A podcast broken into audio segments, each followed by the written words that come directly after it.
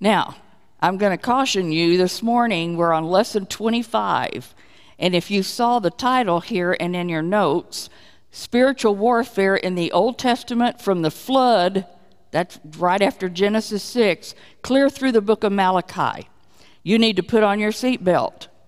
You need to listen quickly because this is, I'm going to move fast. But you have your notes. And so I want us to cover all of this today. And so that's why I'm anxious to get started. I love studying spiritual warfare because we learn so much because you and I are in a constant battle. And so we like to look at this and see how it can be applied in our life. Now, a couple, three weeks ago, you and I started spiritual warfare in the Old Testament, and we went back to the very beginning. I'm going to do a quick review to bring us up to after the flood, real quick. If you remember, we went to Isaiah and we went to Ezekiel, and we saw the very first rebellion against God was from Lucifer, who was created to be one of the most beautiful angels that he had. And he had, he had a lot of authority, but he rebelled against God. He rebelled against God's purposes. And when he rebelled, what did he do? He took a third of the angels with him. That is hard for me to wrap my mind around that he did that. We don't know how many that is, but we know it's a lot. And so he took a third of them with him. And with their fall, with their rebellion, the war began. And you and I, even though we may not realize it all the time, there is a war going on in the spiritual realm all the time that you and I are not aware of. And so that's when it began, when Lucifer and the other angels fell and they began to rebel against God. Now, we know in Genesis 3, verse 1, the serpent now, who is Lucifer, he is allowed to come into the garden. And we know that he tempts Eve. We know that Adam goes along with her. And then in verse 14 and 15 of Genesis 3, God does judgment, brings judgment, and he puts a curse on them. We read in verse 14 The Lord says to the serpent, Because you've done this, you are cursed above all cattle, above every beast of the field, and on your belly you're going to go and you're going to eat dust all the days of your life. And we found out from other scriptures in he will still be eating dust even in the millennial kingdom. And so, if you need to understand what that is, you can go back about three lessons to see what his diet of dust is. And in verse 15, uh, God said, I'm going to put enmity between you and the woman and between thy seed and her seed. Does Satan have a seed?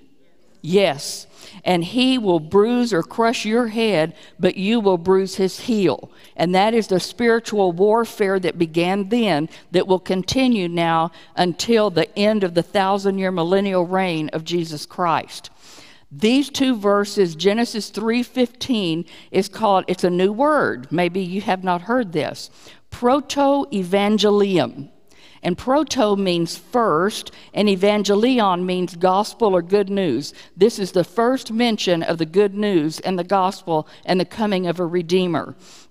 This introduces elements that were previously unknown in the Garden of Eden and elements that are the very basis of the good news, the gospel, or Christianity. We learn about a curse on mankind because of Adam's sin. We learn that Satan will eventually bruise the heel of the seed of the woman. And who is that? Jesus Christ is the seed of the woman. We also learned that God's going to have a provision for a Savior for some sin, and He's going to take the curse on Himself for you and me. We learned about a Redeemer, a descendant of Eve, who will come and crush the head of the serpent. That's Jesus Christ, will one day crush Satan's head. Now, the seed of the woman, we know it's Jesus, right?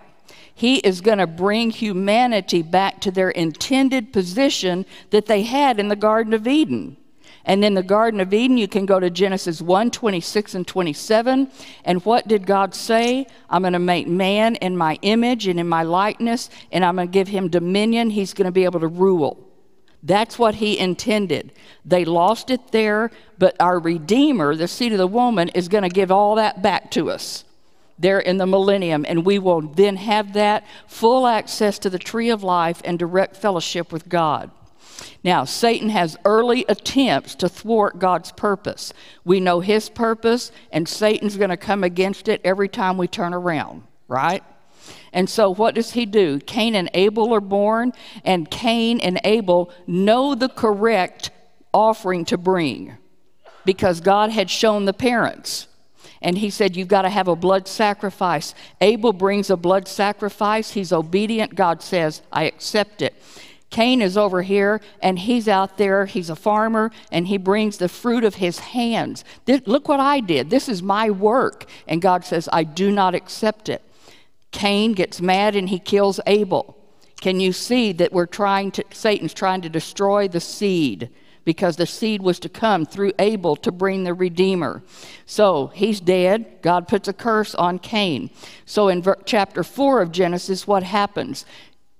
Uh, Eve says, God has appointed me another one, and this is going to be Seth. And now the line for the Messiah will come through Seth. We move to chapter 6 of Genesis. And we have the corruption of mankind because we have some angels that rebelled with Satan. And they, we learned in the book of Jude and in the book of First Peter, they want to give up their celestial tent, their celestial habitation. And they want an earthly one, a fleshly one, so they can come down, take women that they desire, and they will uh, cohabit with them, and they have these offspring called Nephilim. The problem is, these Nephilim, their father is the seed of the wicked angels. And so we have a problem now. We have a hybrid generation, and it says they are evil. They are wicked continually, and this is permeating society of a couple of billion people. So God sent the flood. He destroyed all of that except Noah and his family because they were perfect in their gene pool. They had not been contaminated. That's where we left off about two weeks ago. I'm going to now go over to the book of Job because most scholars believe Job is a contemporary of Abraham and Lot. So we're going to insert him right here. So in Job 1, remember Satan's out kind of prowling back and forth on the earth and he's looking for somebody. And God says, Have you considered my servant Job? He is blameless, he's upright, and he fears God and he turns from evil. And Satan says, No wonder all you do is bless him. And so he says, Put forth your hand and touch everything he's got, and I bet Job will curse you to your face. See, he accused God of having a hedge around Job, not allowing anything to happen to him. So, God grants Satan the authority to afflict Job, but he put strict limits on it. I wished he had put stricter limits. You know, if I had been Job, you know, because Job lost all of his children, he lost his servants, he lost everything. All he had left was the wife that told him to curse God and die. That's what he had left. But remember, Job's adversities ultimately come from whom? God Himself, because nothing comes to you and me that is not filtered through the hands of God. So God allowed it. But God is sovereign and He has control over all the events that are happening in our lives. Now, the suffering appeared. Remember, Job was covered from head to foot with these awful sores, the boils. He was scraping them. And it seems like it's from a natural cause. But listen, all the things that happened to Job were of satanic origin, but God allowed it. So we need to understand that. So, Dave, why do we think Job lived about the same time as Abraham? And I have a few clues for you. We know he had to live after Adam because Adam was first. But Job offered sacrifices himself for his family. He never relied on a priest. A priest is never mentioned. And we get that from Job 1, verses 3 and 5 in chapter 42. Their wealth at that time with Abraham, it was measured in livestock. Remember Abraham and Lot? All right. And so Job's wealth is also measured in his livestock and those possessions. Gold is not talked about yet. Most scholars think Job lived between the flood and the time of Moses, probably about the time of Abraham. And it's clear he lived prior to the giving of the law. Why do we say that? Because in the whole book of Job, you never hear a mention of a tabernacle, a temple, a priest, or the law that was given to the nation of Israel. So they think he's a contemporary with Abraham, Lot, and possibly Isaac, and most scholars think he lived about 2200 BC. Another clue Job gave his daughters an inheritance among their brothers. But yet, when the law came into effect with Moses, the father only gave the inheritance to the boys unless he had no sons. And we can go to the daughters of Zelophehad. Remember? They didn't have any brothers, and they went and said, We need to get the inheritance from our dad, and they okayed it. But under the law, Job should not have given any inheritance to the girls if the law had been in effect. So we think it was not. Because Job, being a righteous man, he would have followed that law in obedience to God if it had been there. Now we're moving to Genesis 12. Y'all with me? Yeah. Okay. Now, 4,000 years ago, God gave Abraham several promises which stated, Abraham, the descendants, your descendants, are going to live and exist forever. But I want you to get up and you're going to go somewhere, but you don't know where you're going.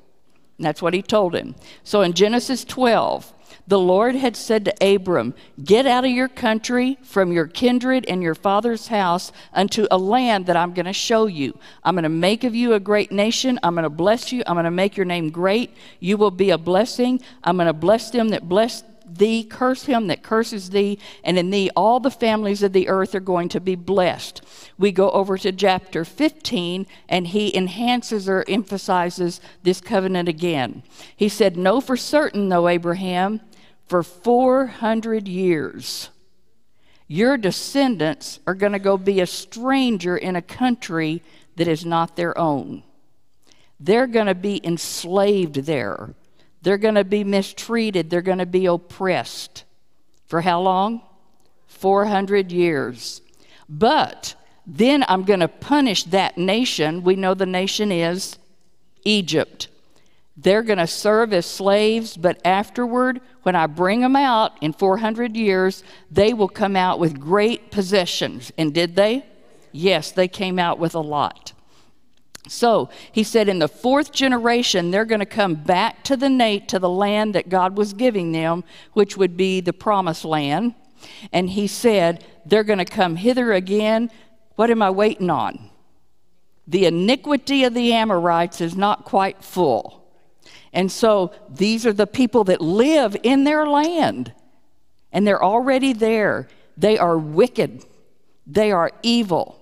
But God's going to give them 400 years. You see the long suffering of our God? So we go to the book of Acts, and this is what Paul says in one of his uh, sermons. God was, in fact, long suffering. He endured the idolatry and the sins of the nations for centuries, four of them. He gave them rain from heaven and fruitful seasons, and he satisfied their heart with food and gladness. Was God being abundantly bountiful to those wicked nations? Because he wanted them to recognize that he was the true God and that they would turn to him. But we learn their wickedness got worse and worse and worse till the cup was full. Until it was right to invade, God's people have to go wait. They've got to endure being in Egypt under the Pharaohs and wait, even if it costs them centuries of hardship, 400 years of it. Now we move to Genesis 16. And Abraham had Ishmael with Hagar. Has this been a problem since the birth of Ishmael? Yes, it's still a battle going on. And so we have a pseudo son of promise in Ishmael. Remember, God had promised Abraham and Sarah the promised son would come from them. They get tired of waiting. Ah, sounds like us, doesn't it? We get tired of waiting sometimes. So they have a plan, and so he has a child, Ishmael, with Hagar, the young uh, servant of Sarah. Now, we learn in chapter 16, hey, uh, Ishmael is now about 14 or so, and little Isaac. And what is Ishmael doing to Isaac all the time? Ridicule, ridiculing, ridiculing him, right? Scoffing at him and just giving him a lot of grief. This has been going on for centuries because Ishmael represents the, the seed of Satan. And here we have over here, we have the seed coming to, uh, for the Messiah through Isaac. Now, remember if we go to Genesis 27, Isaac has these two boys, Esau and Jacob. Do we still have a problem? Oh, yeah, we have a problem from the very beginning, and uh, Esau attempts to usurp Jacob's blessing from Isaac. So we constantly have Ishmael against Isaac, Ishmael against Isaac, still to this day. if I go to Exodus 1, now, Satan through the Pharaoh, remember, they're living in Egypt, which is a type of living in the world and being in sin. And the Pharaoh is a type of Satan who is going to persecute God's people. So Satan through Pharaoh tries to integrate Israel into Egypt. What is Satan always trying to do throughout the centuries? Kill every Jew on the face of the earth. And that's what's happening here. If we can get rid of the line of all the pure Jews, then they will become part Jew and part Egyptian. So if we can get rid of all the boys, these girls are going to have to marry Egyptian guys. And then we will lose the line of the pure Jews.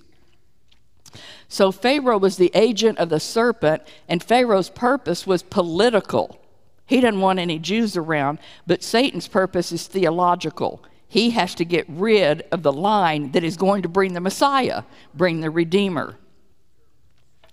So in Exodus 1:16, the king of Egypt said to Shiphrah and Puah, these are two of the Hebrew maid, uh, what do you call them? Midwives, thank you. Okay.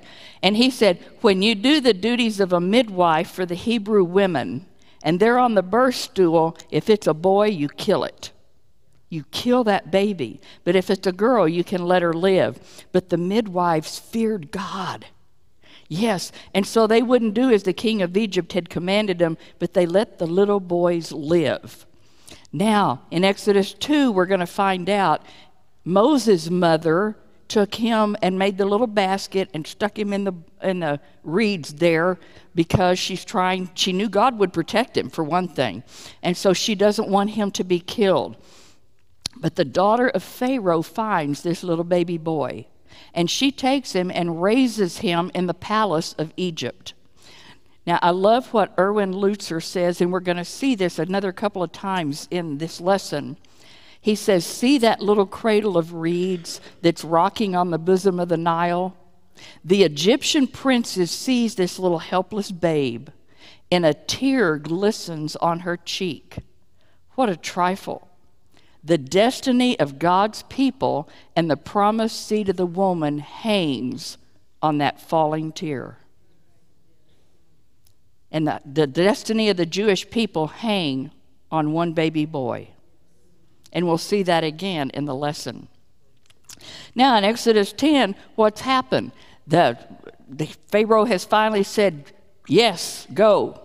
Just get out. But then he changes his mind and he attempts to destroy the nation of Israel, all the Jewish people. They're backed up against the Red Sea. And did God put them there? They're hemmed in, aren't they? They have nowhere to go except the Red Sea.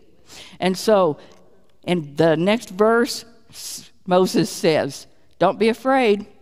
And you're like, You're kidding me.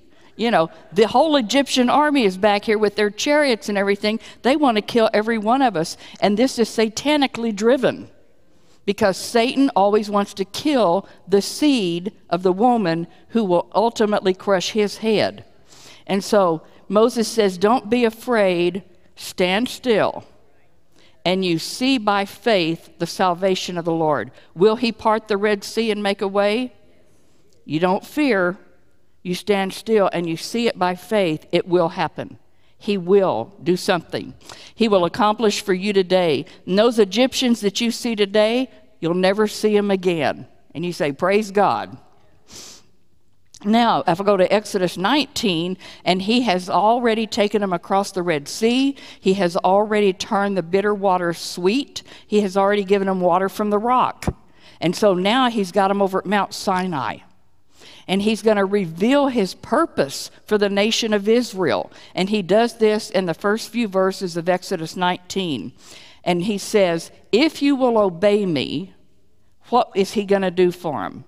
You're going to be a special treasure among every people on the earth.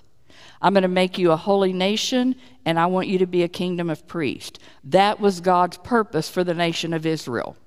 And he told them that. I want you to be a holy nation among fallen humanity. You're going to be a kingdom of priests, and all the other nations can look at you and say, Man, look, we know we want to follow the true God. Point them to the true God. But when he knows, when Satan knows that, what is his goal now? He has got to destroy the nation of Israel, do everything he can to keep them from being that kingdom of priests, the holy nation, and God's special treasure. Now, we're going to go through many battles in the Bible, in the Old Testament, it's full of battles. And the nation of Israel is going to struggle with sin. that sounds familiar.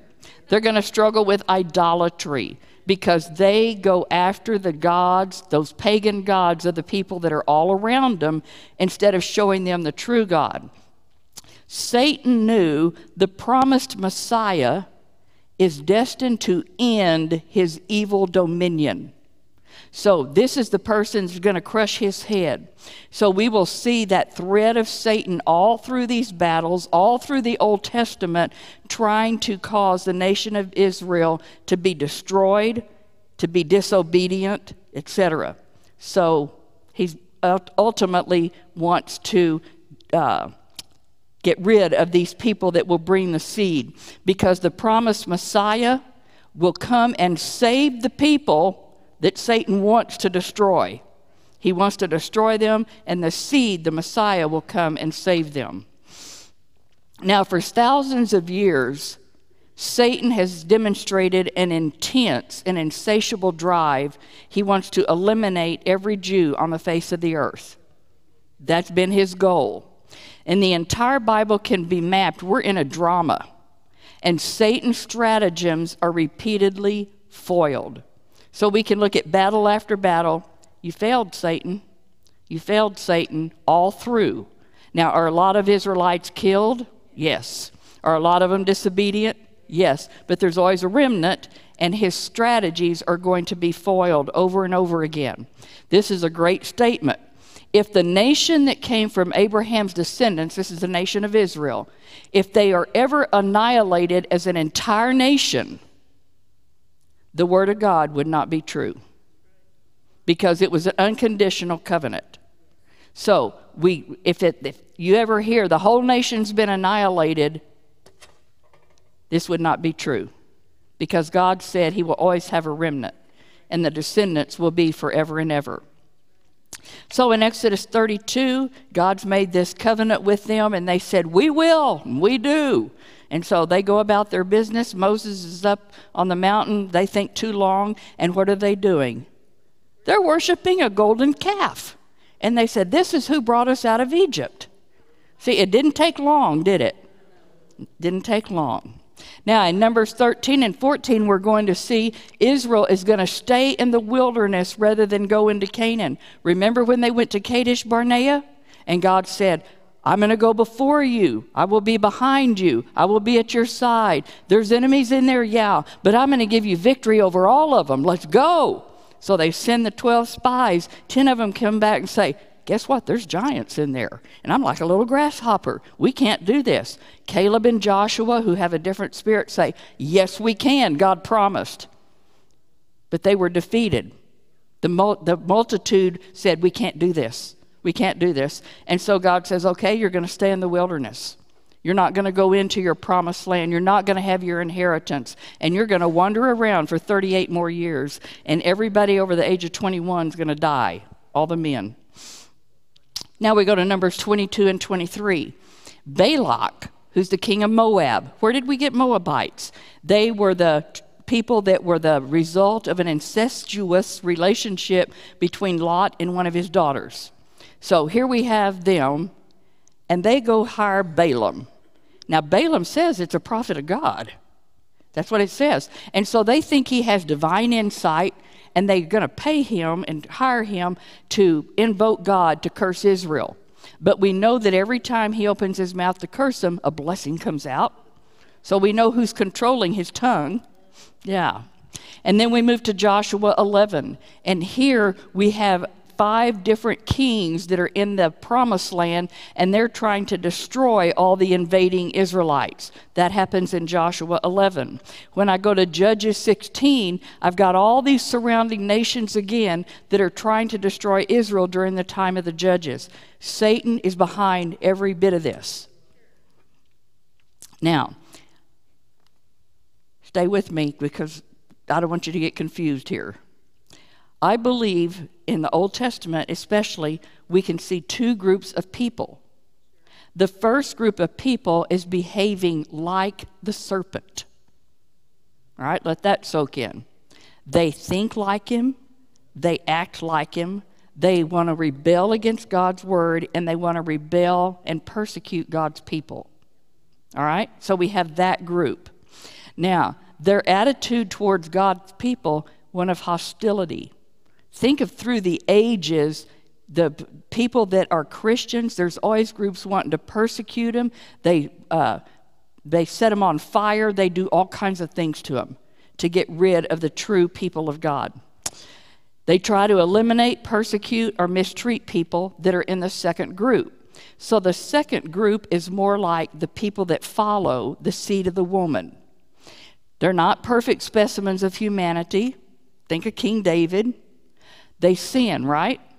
But yet they remain as the group, as, as the group through which God would one day bring the ultimate seed of the woman. It's this group, the Christ followers, that will bring the seed of the woman.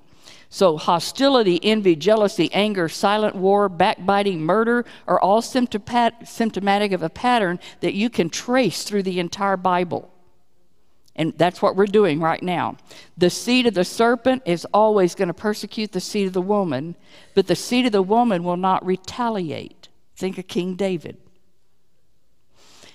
But ultimately, the, the seed of the woman will strike the head of the serpent. Okay, so the seed of the, the serpent, those who persecute the seed of the woman, is depicted in numerous ways throughout the Bible. It clearly reflects a connection to God's gospel promise of Genesis 3:15 and what's going to happen? He will strike your head. So I think we have several examples here. We're going to go to 1st and 2nd Samuel, filled with head wounds in the Bible. Even those who escape beheading get their hair or beard caught on the way to their demise. So remember, he's going to crush your head. So let's look at that. In 1 Samuel 5, verses 1 through 3, the Philistines have captured the ark of God. This is God's dwelling place, and they allowed it to get out of their possession. And so the Philistine, the enemy, has it. They took it from Ebenezer and they take it to Ashdod, which is in Philistia country, and they carried their ark into Dagon's temple.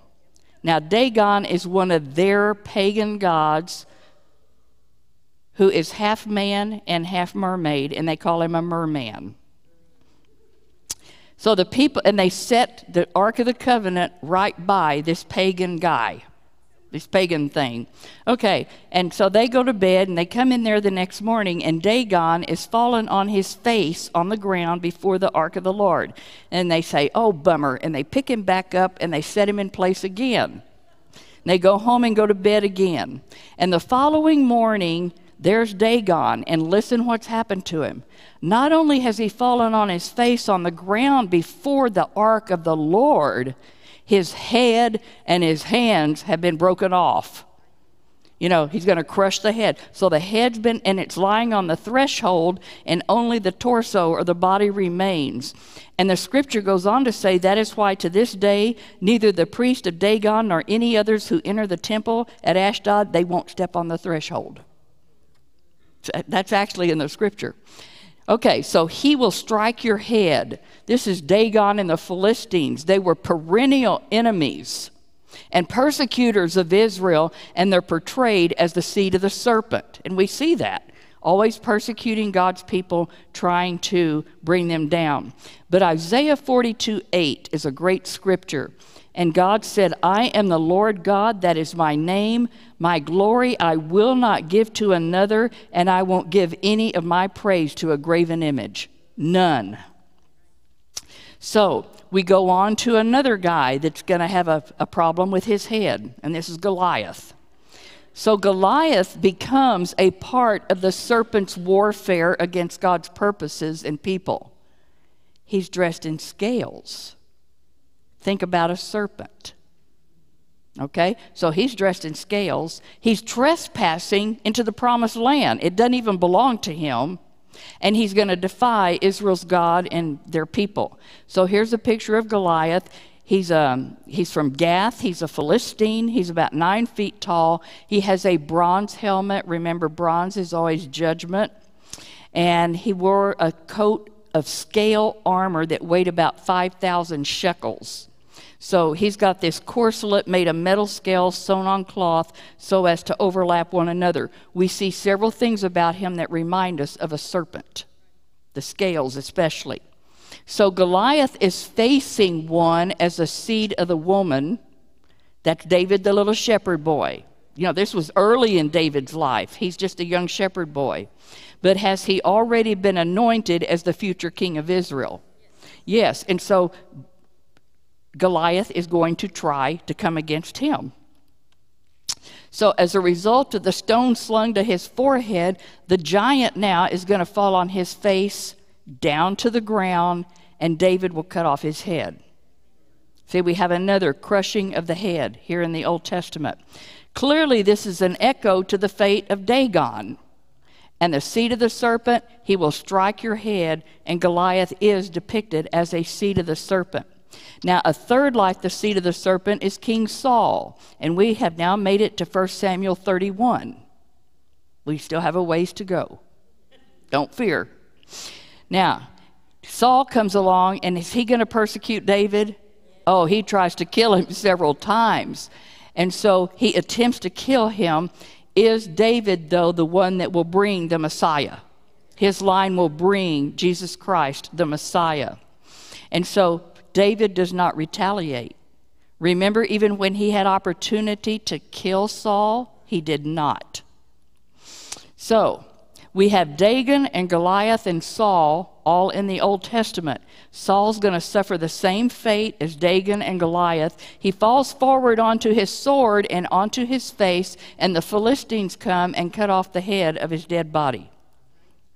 Now, just an interesting little side note. We're going to jump to the New Testament for two, two seconds here.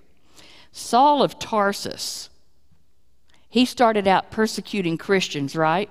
Did he think he was doing God's work? Yes. He, but he had murderous intentions. But due to his miraculous conversion on the road to Damascus, was he radically transformed? Yes. But remember, he was told to go to Ananias because he was blinded, right? And so immediately there fell from his eyes something like what? Scales. And he received his sight at once, and he arose and was baptized. So the scales came off of his eyes. And remember when he was on the island of Malta and the snake, the serpent bit him? It did not affect him. Okay, back to the Old Testament. Now we're in 2 Samuel 24, and I have a question. Why was God so angry at David for taking a census? So let's look at that. It says, After he took it, David's heart smote him after he had numbered the people. And David said to the Lord, I have sinned greatly in what I have done. And now I beseech you, O Lord, take away the iniquity of thy servant, because I have done very foolishly. He went on to say, When David was up in the morning, the word of the Lord came unto the prophet Gad, who was David's seer, and he said to him, God said to him, Go tell David, Thus says the Lord, I'm going to offer you three things for your judgment, your punishment, and I'm going to let you choose which one so that I can do it to you. So there were three things that God would do. He gave David the choice. And David finally chose in verse 15 the Lord sent a plague. That's the one he chose, was that God would send the plague on Israel from the morning until the end of the time designated. And how many of the Israelites perished? 70,000 from Dan in the north to Beersheba in the south. 70,000 of the Jews perished because of that. But the other two uh, offers that God made, it would have put them in the hands of a man. And so David says, Let us now fall into God's hand because his mercy is great, and let me not fall into a man's hand. That's why he chose that one. So, if we go to 1 Chronicles 21, we're going to say, why was God so upset and why did he bring this plague and everything? We go to 1 Chronicles and we find out the reason Satan's opposition to God and his people. Satan stood up against Israel and he moved David to number Israel. So, what was the origin of David doing this? Satan himself moved him to do that. But unless you and I are being Bereans and we don't go dig out and see scripture goes with scripture, unless we had been given the revelation of that verse, you would not have ever attributed David's actions to anything but bad judgment. Maybe behind his foolish and sinful decision, we find Satan ever seeking to oppose God through his people. So David wasn't supposed to do this, but Satan moved him to do it. Because God was so angry, because in those days, you only had the right to count or number what belonged to you. And so Israel didn't belong to God, just like the church does not belong to any man. No man. And so Israel didn't belong to God, Israel belonged to God, to God, not to a man. And that's why God was so angry. Oh, now we're going to go to 2 Kings 6 and make some more progress here. We're going to talk about angels and demons. And we're going to see the spirit realm for what is truly happening in the spirit realm. So the king of Syria, and I have a map here, Syria is in the red box, and then is waging war against Israel. Has that gone on for centuries? Yes, Syria waging war. So we have the prophet Elisha who is there and he keeps God keeps revealing to him the plans of the king of Syria. And so every time Syria comes to attack, it's not working. Why? Because Elisha is telling Israel what they're going what Syria is going to do and it doesn't work. Well, when the king of Syria finds out Elisha, that guy, he is the source of all my troubles and why none of our plans and strategies are working he sends his whole army to go take care of this one guy, Elisha. And so Elisha is in Dothan, and I've shown you Samaria is in, uh, you can see it, and then Dothan is just north. So this is where Elisha is for the time being. So I think you know the story. And so the whole city is surrounded by Syria and all of their armies and all of their chariots, and they want one man. All they want is Elisha. So the Syrian people sent their horses and chariots and a great army, and they came by night and they have surrounded the city. Now, Elisha has a servant, and he sends him out in the morning, and he comes back and he is petrified because he sees all of this that is surrounding the city. They've got horses and chariots, and he says, Alas, master, what are we going to do? You can imagine. He's panic stricken. And the words we always hear in the Bible do not be afraid. And he says, The prophet answered, Those who are with us are more than those who are with them. And I'm sure he's thinking, The only person with you is me. You know, But there's two of us here. And the earthly armies are no threat if the host of heaven is on your side. And so Elisha prays to the Lord and he said, Oh God, open his eyes and let him see that heavenly host. And he does. And he sees this invisible army, the spiritual realm, and that they are. There's more of them than there are here surrounding the city. So that's that spiritual realm. So then I've given you just a quick little chart there of things that you and I need to be able to see. You and I need to always see in all of this warfare going on, God is on his throne. We need to remember that. We need to see Jesus reigning as a king with all authority. We need to see Jesus serving as our high priest. We need to see that he holds all things together. And we need to see that angels are ministering to God's people. So those are things we need to remember. Now we're in Second Chronicles 22, and we're going to talk about Athaliah. Athaliah was one of the most wicked women in the Old Testament next to her mother, Jezebel. Yeah, no wonder. Athaliah is the daughter of Ahab and Queen Jezebel of Israel. They were in the northern kingdom. But she is going to become the queen of the southern kingdom. She's evil, but she gets there. But she is in the southern kingdom. This is Judah and Jerusalem. Okay, she is the only female monarch to ever sit on David's throne. And the reason she's able to do that is because she married Jehoram, who was next in line to become the king in Jerusalem of Judah. So, but he's a wicked king. So we have two wicked people. But he is the eldest son of Judah's king, Jehoshaphat, who was a great king. So we have a great king, had a wicked son, and we have a wicked mother over here who had a wicked daughter and these two get together. So that's who's king and queen. They have a boy. His name is Ahaziah. And he became the king at age 22, but he only got to reign for one year because he's been assassinated. But Athaliah, his wicked mother, was always around to counsel him in all the devilish schemes that were going on. And remember, they're in Judah, Jerusalem.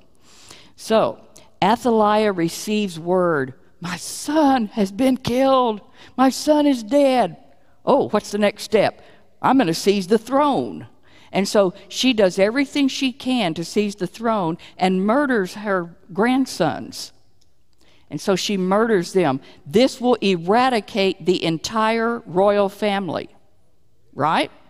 So who's going to, we, we won't have another seed of the woman reigning on the throne because she kills both of the grandsons. So she wants to take it. She's not even a Jew. She's not.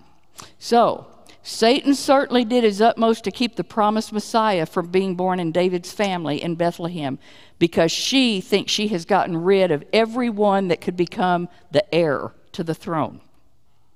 Now, she used her influence to further establish Baal worship. We are in Judah the kingdom of Judah, Jerusalem. And so she starts installing priests to Baal, building altars for her idol in every temple in the southern kingdom of Judah. And this way, she's following the footsteps of her mother, Jezebel. Now, she's the founder of Baal worship, and she does not have any desire to see the Davidic dynasty succeed.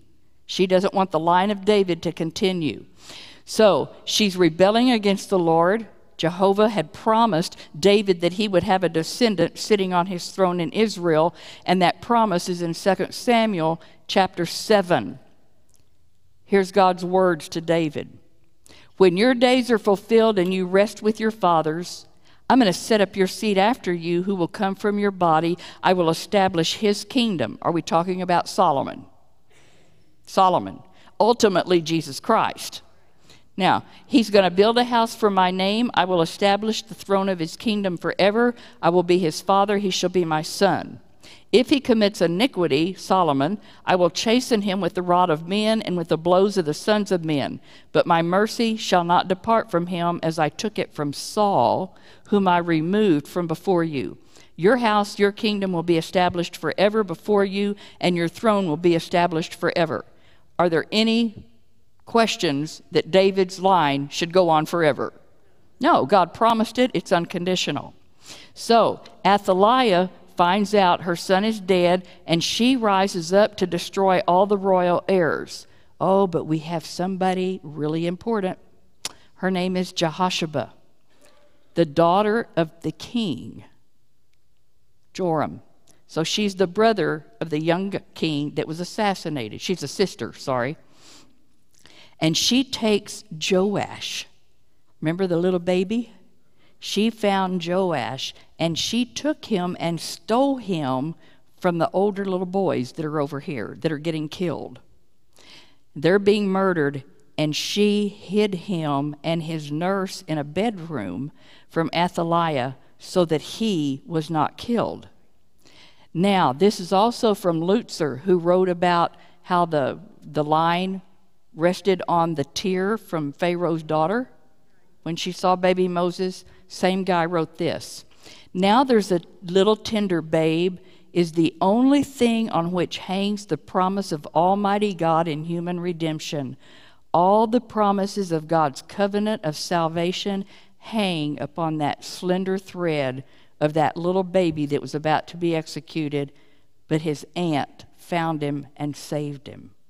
One little baby, the line of David. So, in a world controlled by deceit and selfish ambition, there's still people like Jehoiada.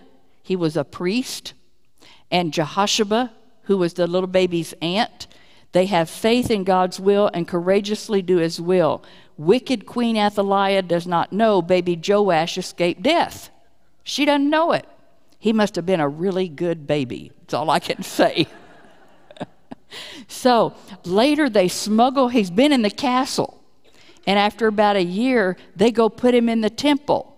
They figure she will never go to church. And they hide him in the temple, and he remains hidden there for six years. And the queen, Athaliah, is ruling over the land all this time, but the baby is over here in the temple, hidden and being nurtured and growing. Now, his aunt, that such a godly woman like Jehosheba should come out of that family is a miracle of the grace of God. So Jehoiada and Jehosheba and the boy's little nurse, they have to wait.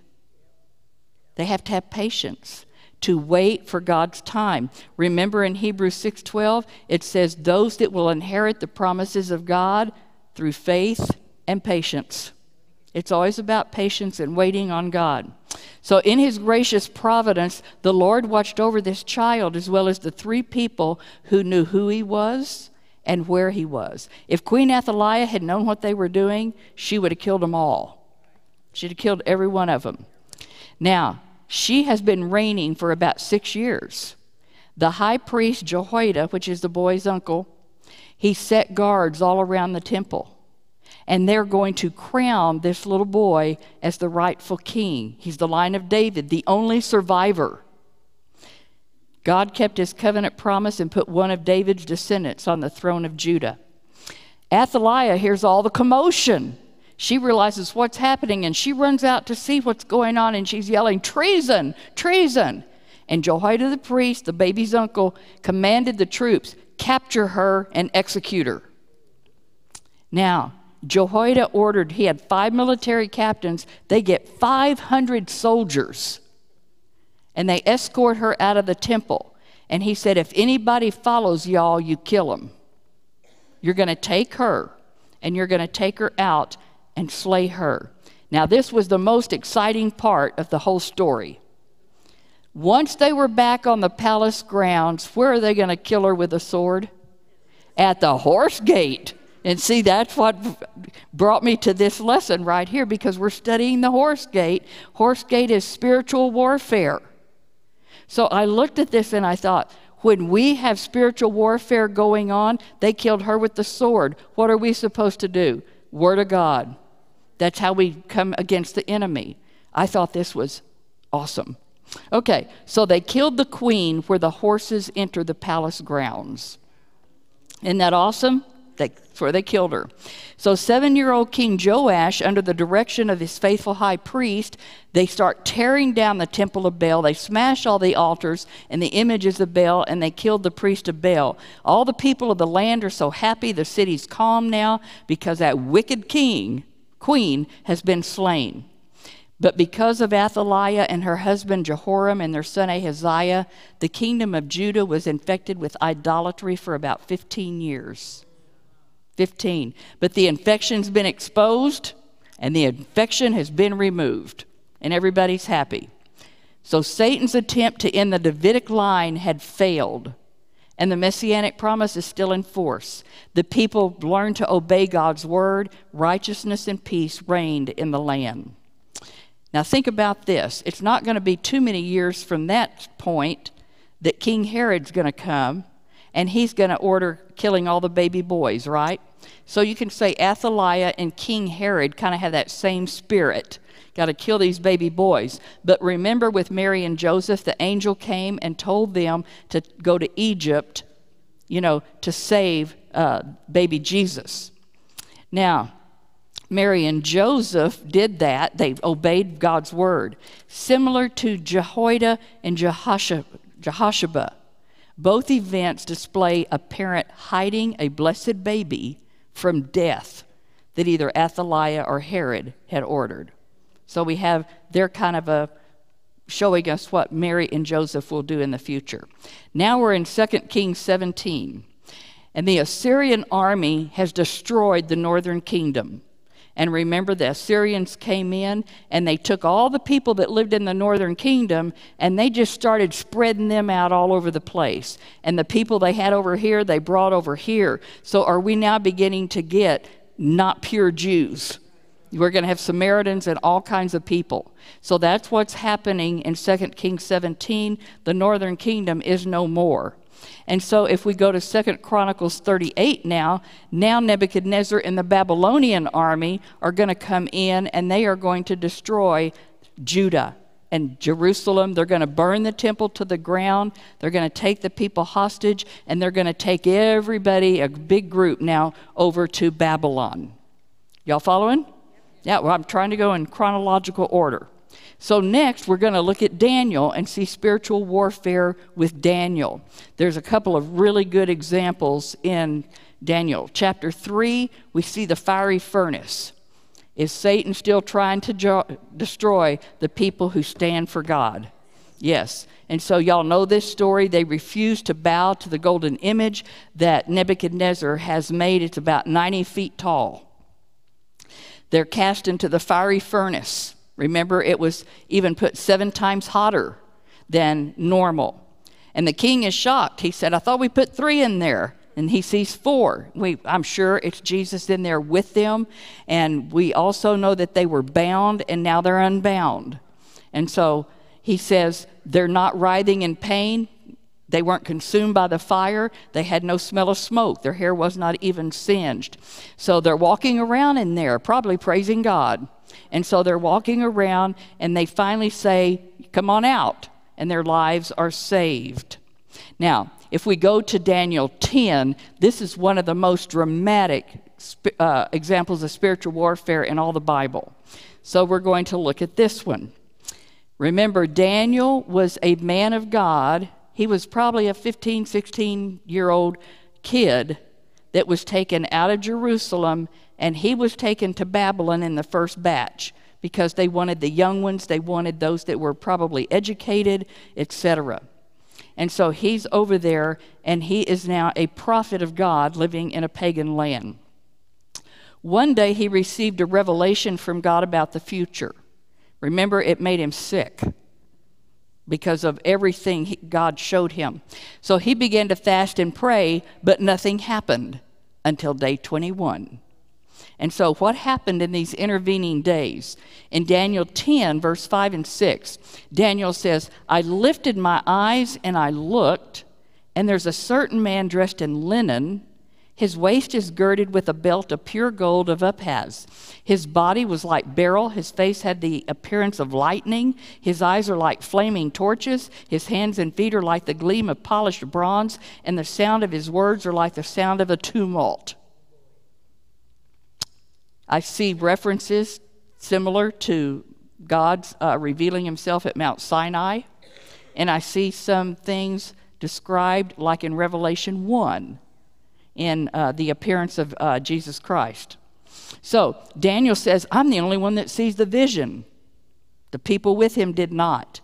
It was the angel Gabriel, who means God is my warrior. He had the message Daniel had been waiting for. I have been waiting for 21 days. I've waited three weeks. Yeah. He says, What took you so long? And he said, There a hand touched me. That would really freak you out. And set me trembling on my hands and knees. And he said to me, Daniel, you are beloved. It, wouldn't that be awesome? You're of high esteem. Understand the words that I'm about to tell you and stand up, for I have now been sent to you. And when he had spoken this word to me, I stood up trembling. And he said, Don't be, af- here, don't be afraid, Daniel. Since the first day that you set your mind to gain understanding and humble yourself before your God, your words were heard, and I have come in response to them.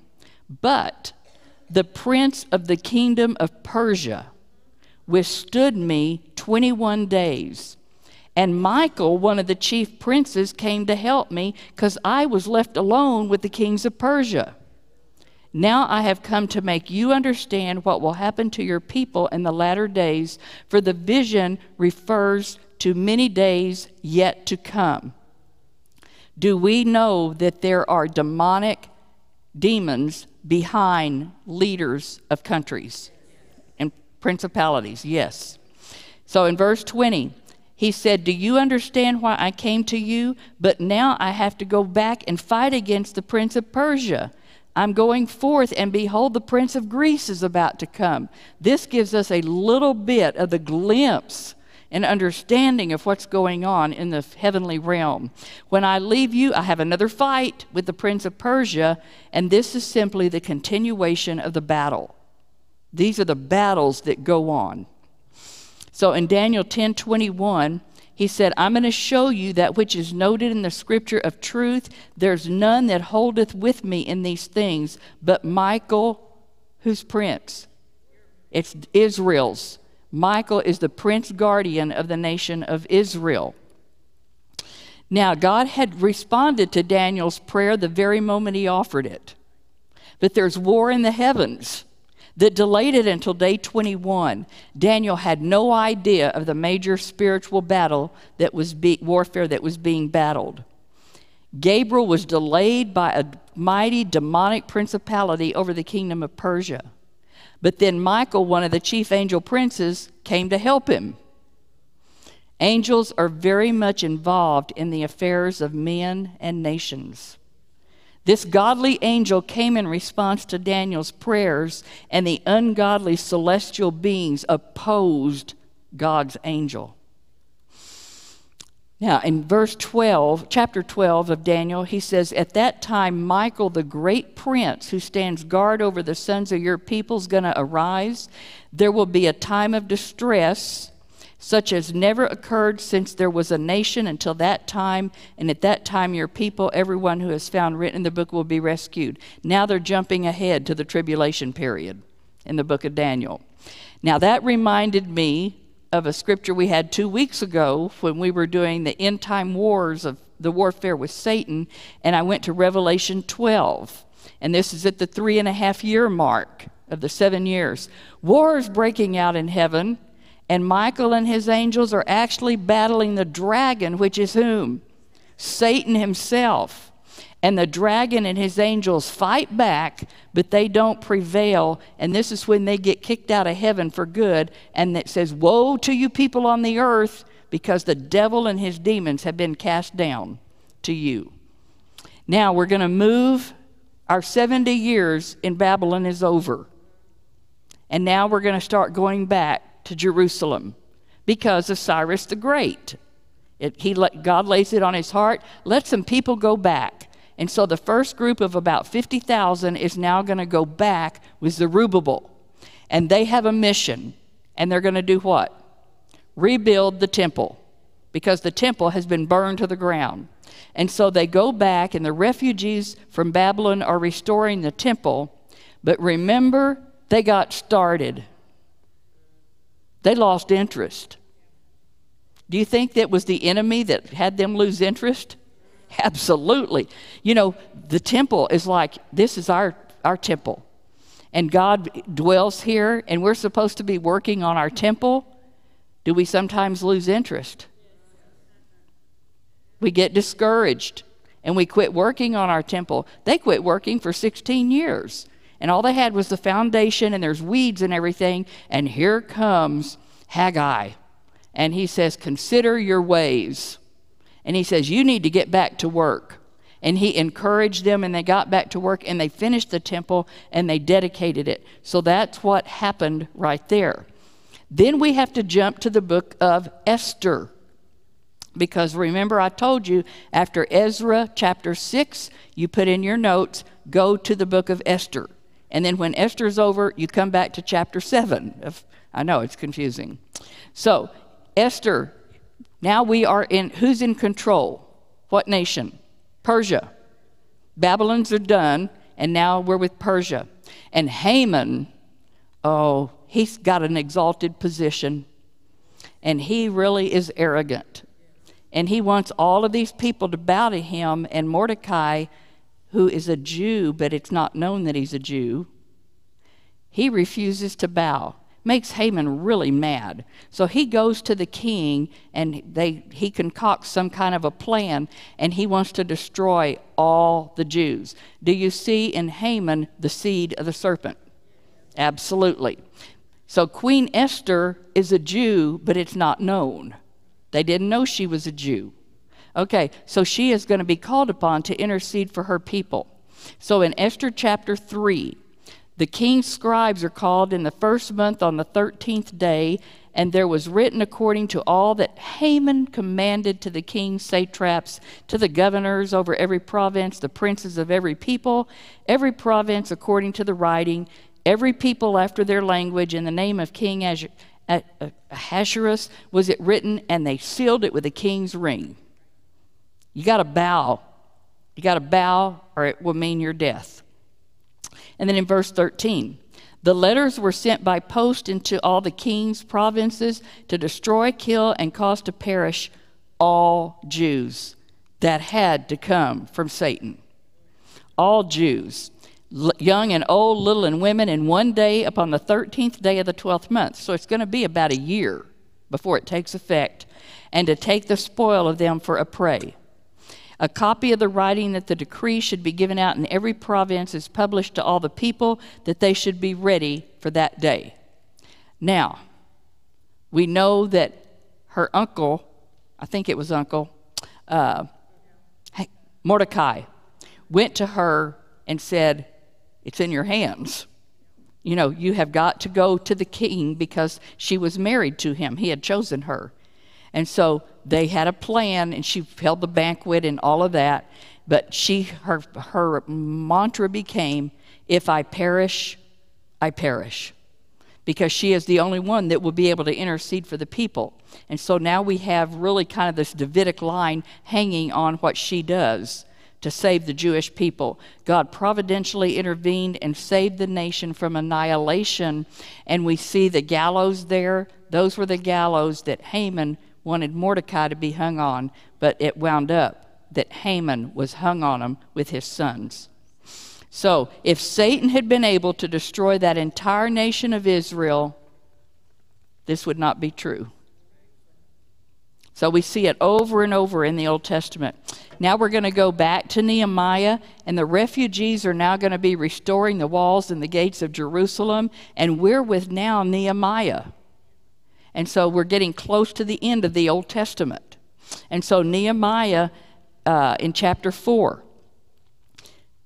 we have our enemies, Sanballat, he hears that we are rebuilding the wall, he is furious and angry, and he's going to start mocking the Jews. And he spoke in the presence of his brothers and the wealthy people of Samaria. And he said, What are those feeble Jews doing? Are they going to restore that temple for themselves? Can they offer sacrifices? Can they finish this in a day? Can they revive the stones from the heaps of rubble, even the burned stones? You and I have talked about what it takes to rebuild our lives when we feel like it's nothing but an ash heap. And so that they're mocking them. Now he says, Can they bring these stones back to life? Tobiah, we have Tobiah the Ammonite, who's at uh, his side. And listen what he says. What they are building, if even a little fox would climb on it, he could break down their wall of stones. Yeah, mocking, ridicule, scoffing at them. So then in chapter 4, verse 7 through 9, it happened when Sanballat, Tobiah, the Arabs, the Ammonites, the Ashdodites, so you have all the enemies. Hear that the walls of Jerusalem are being restored and they're beginning to close the gaps. They're making some progress. They became very angry. That's what the enemy is doing to you and me when we begin to spiritually grow and we're making a little progress. They're mad all of them conspired together to come and attack Jerusalem and create confusion. Now, Nehemiah in chapter 13, he went back to Persia to report. And now he comes back to see how they're doing after he left. And he comes back, and things have fallen apart. And when he returned, he had to take some drastic steps now to reform the nation. The conditions described in Nehemiah are the very things Malachi, who's the prophet at this time, he deals with in his book. So Malachi goes with the last part of Nehemiah. He's the prophet. So, what does Malachi get onto the people about? We've got poor crops and a faltering economy. Y'all are marrying with the heathen and you're defiling the priesthood. We have oppression of the poor. We've got lack of support for the temple, and we have a general disdain for all of religion. It's a very low time spiritually for Judah. They need to hear the word of God. That's what they need. Malachi is the last prophet that Judah heard from until John the Baptist. And the prophecy of Malachi 3:1 will be fulfilled with John the Baptist. And he said, I'm going to send my messenger, and he will clear the way before me. The Lord whom you seek will suddenly come to his temple, and the messenger of the covenant in whom you delight. And then in Malachi 4, his last words in the Old Testament will close. Malachi returns to the theme of the coming day of the Lord when God is going to punish all evildoers. We are waiting for that day. He says, Sinners will be burned up the way fire eats up the stubble. They will become like ashes under the feet of saints. But true believers will see the dawning of the new day as the sun of righteousness rises. That's a wonderful day. And it says Jesus will reign as a king of kings. His people are going to frolic like little calves that have been let out of their stalls. That's how you and I are going to act. Now, now we've got 400 years of silence, they call it. Yeah. This refers to the time between the Old and the New Testament, during which time, for 400 years, as far as we know, God did not speak. No scripture was written, as far as we know. Now, he ends Malachi 4, verse 5. He begins this with a warning and he's going to close the Old Testament. I'm going to send you Elijah the prophet before the coming of that great and terrible day of the Lord. He's going to turn the heart of the fathers to the children and the heart of the children to their fathers, lest I come and I'm going to smite the earth with a curse. That's some of the last words of the Old Testament. Now, the 400 years will end with the coming of John the Baptist, who is the Messiah's forerunner. But during these 400 years, I have a question for you. Do you think spiritual warfare will let up during these silent 400 years? Oh, we'll find out next week. What's going to happen in these 400 years? It is fascinating, and you go to the book of Daniel to find out history in advance. So I hope you'll come back next week and we will be looking at those silent 400 years and see what happens during that time. Whew. This was a great trip. Yes, let's pray. Father, I want to thank you uh, for bringing this